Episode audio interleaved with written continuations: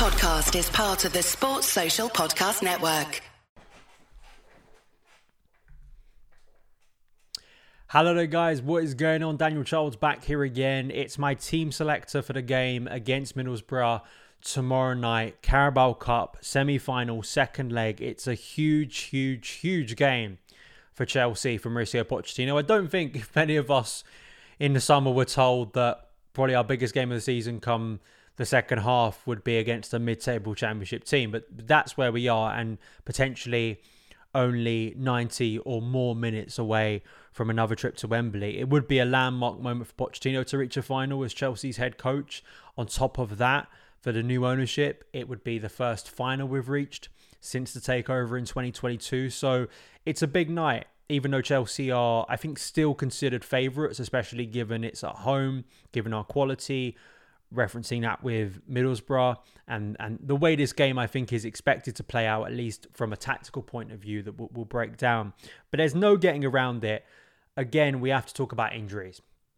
There's no, you know, it's whether you have a, a Chelsea YouTube channel or not, whether you have a, a, podcast, whether you have a newsletter, whatever it is, or you, you just you're just a fan who speaks about Chelsea to your mates on a regular day injuries are a key part of the conversation now, and it's an absolute scandal. It really is. I, I think it's it's getting to a bit of a disgrace now because far too many players getting injured. This was something I spoke with Matisse about over our conversation that we had, where it's too many examples to be abnormal, to just be bad luck, to just be you know, fate or whatever it is. It, it, there is something fundamentally flawed at Chelsea that means that players continue to break down.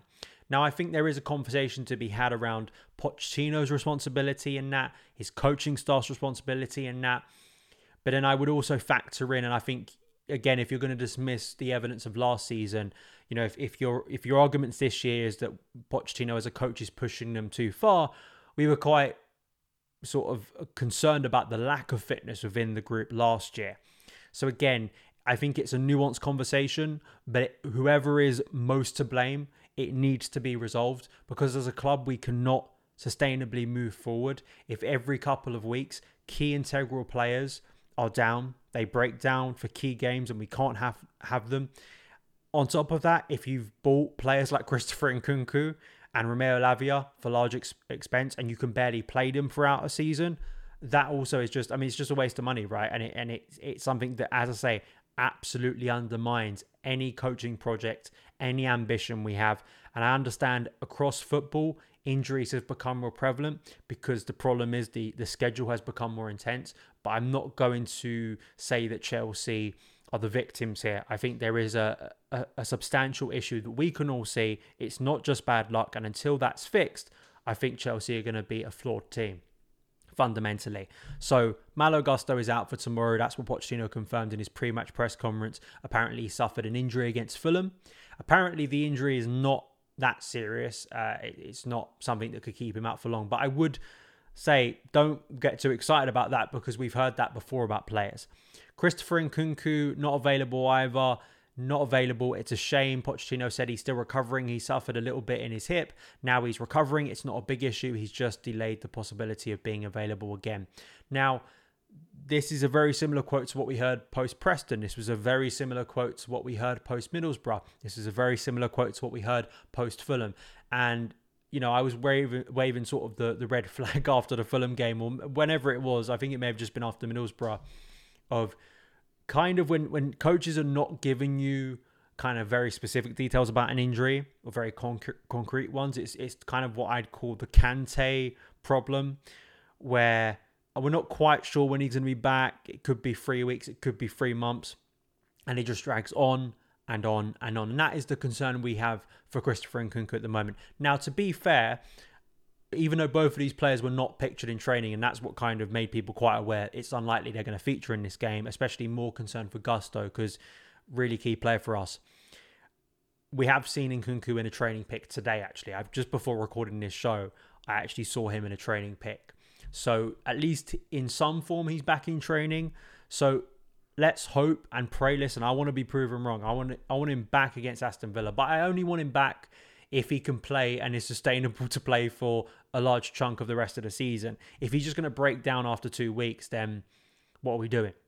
So let's get into this game. And the big question that's going to face Pochettino, the big question that's going to face his team, is the question that has undermined Chelsea for quite a long time now, and that is the low block question. We all know how Middlesbrough are going to approach this game. You only need to watch the second half of the first leg at the Riverside Stadium to understand what is going to be presented to Chelsea. That is the question that is going to be, I think, posed to Chelsea. That isn't to say that Middlesbrough, as we know from that first leg, can't offer any attacking threat. I think out wide, especially with Isaiah Jones, who had a really good time against Chelsea, has shown himself to be a real threat think that could be slightly different given who Chelsea decide to play at left back, but that is still a threat. I think it will be about transition opportunities, but they have something to to hold on to. And as a mid-table championship club, I, assume a very rowdy away end it's going to be as you as you suspect. This is a huge, huge game in recent Middlesbrough history. So for them, you're going to expect an elevated level of performance. You're going to expect a very crowded box. It's going to be Chelsea having to break down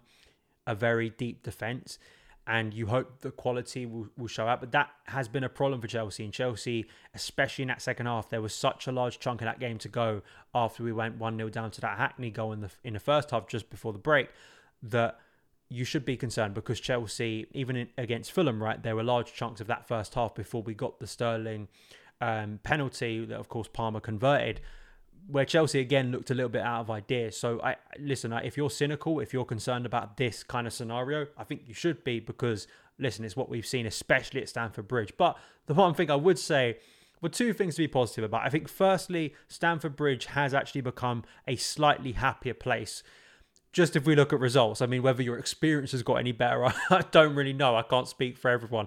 But from a results and performances point of view, I think Chelsea undeniably have got better at Stamford Bridge over the past month. And that's, of course, really good. We've you know, beating the likes of Brighton. We've got wins against Crystal Palace, uh, Sheffield United. Of course, we did beat Fulham recently. We've beaten Preston. So it's become, even though you wouldn't say any of those wins are like incredible, astonishing wins, and of course, we did beat Newcastle in the last round of the Carabao Cup on pennants making Stamford Bridge a happier place is, of course, a very important thing for Chelsea to be doing this season. And you just hope that maybe the players will feel a little bit more comfortable in that stage to to play some of their better football. Because actually, it feels like our performances and our results have flipped a little bit over the past month where Chelsea at the start of the season were doing better away from home. They're now doing better at home. So hopefully that repeats tomorrow night. And I also do think if the same game plays out again, I think Chelsea win. What I mean by that is if you're just focusing on the second half of the first leg, then yeah, sure. But if you, the first leg in that first half, as we know, kind of a, a crushing part of that game was Cole Palmer, basically the player of Chelsea season so far, missing some absolutely gilt edged chances that he has to be burying. Now, I do think the law of averages here, and I do think equality player like Cole Palmer, if he's presented with those opportunities again, I think we'll take at least one of them. And I, I felt similar about the Borussia Dortmund two legged game last year, where Chelsea actually played quite well away from home. And I thought that at Stamford Bridge, if the same game plays out or a similar one plays out where Chelsea are pretty dominant, they create the better opportunities. Dortmund don't offer a lot going the other way.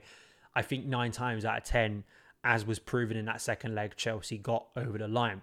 Now, I know I've just made that sound very simple, but I do think if Middlesbrough caused themselves some own problems and Chelsea are able to quickly get themselves ahead, I think in the first 20 minutes, first 20 30 minutes i think the the stadium i think will be up. I think also the psychology of the game completely alters as we know because then suddenly middlesbrough sure can maybe hang on for penalties and try and get themselves ahead again, but it completely changes the complexion. And maybe Carrick is is looking at this game and is thinking to himself, well, we're probably not going. It's unrealistic to sit back for ninety plus minutes. We're going to have to attack at some point. We're going to have to try and get something on the break. You're going to have to relieve pressure. It cannot be unrelenting pressure. Even though Chelsea made it look quite easy in the second half against Middlesbrough, you're at Stamford Bridge. Chelsea, as I say, know that they are close to Wembley. If they if they beat Middlesbrough they're, they're going to Wembley. It's a final.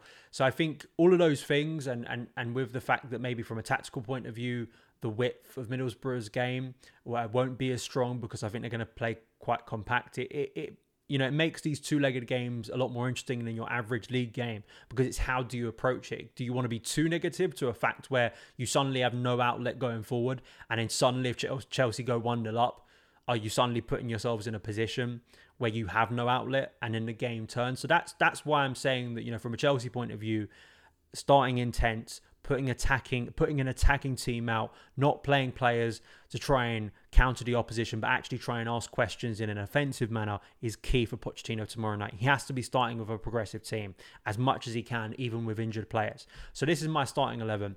Petrovic in goal. I'm probably going to do a show about Petrovic Sanchez, but Petrovic should be the number one, and uh, hopefully he can have another big night. He did against Fulham. I think very much contributed to that win. Thiago Silva. Oh, sorry, missed out right back. Axel Disasi at right back. I don't really know who else plays here. Reece James isn't fit and Malo Gusto ain't fit. So it has to be Axel Disasi. Um, from an offensive point of view, that's a bit of a concern because again, you you want an overlap. You you'd love to be in a situation where you could have two bombing fullbacks, two natural fullbacks. It's going to ask Disasi at times to get forward, and I want him to give. He's got to give some support to the right winger, whoever it is. You know, eh, especially as I say, where he, that right winger is going to be overloaded, especially.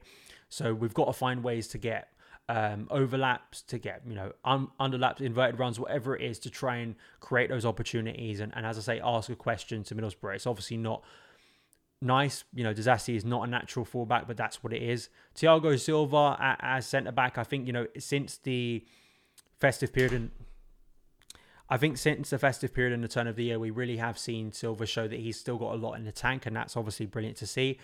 Now, Levi and Badiashile, you know, I'm, I'm going to go with Levi at left centre back. I'd love to see him in his more natural role.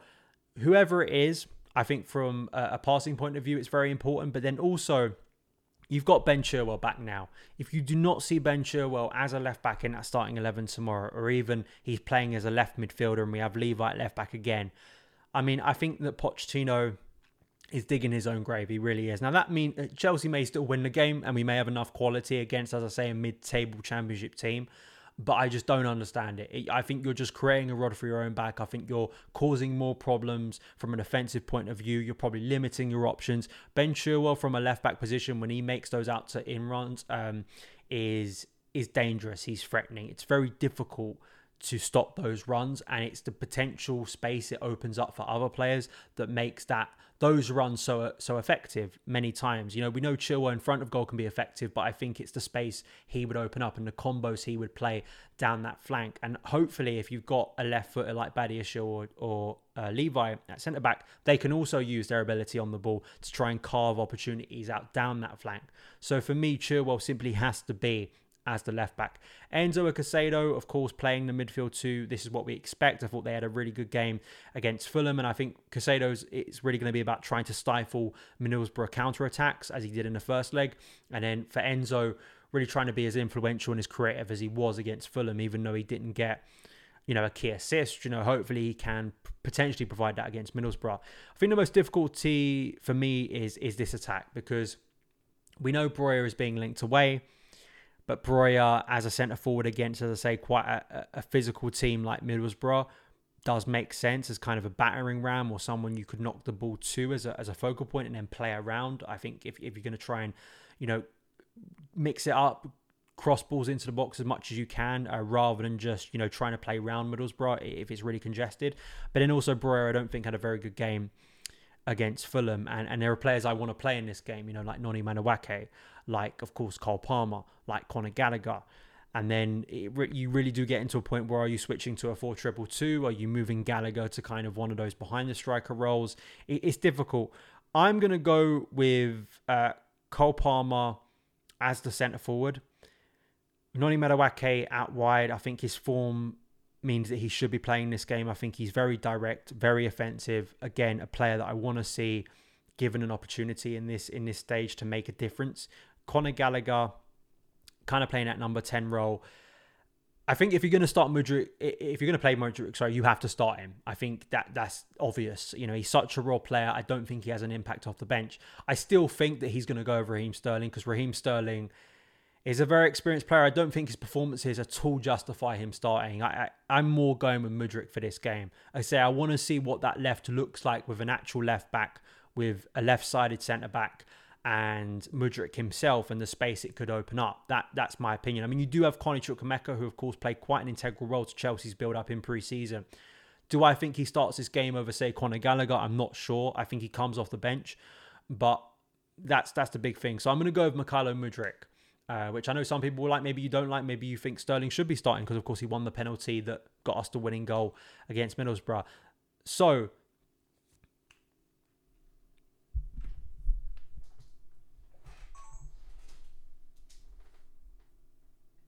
Sports Social Podcast Network.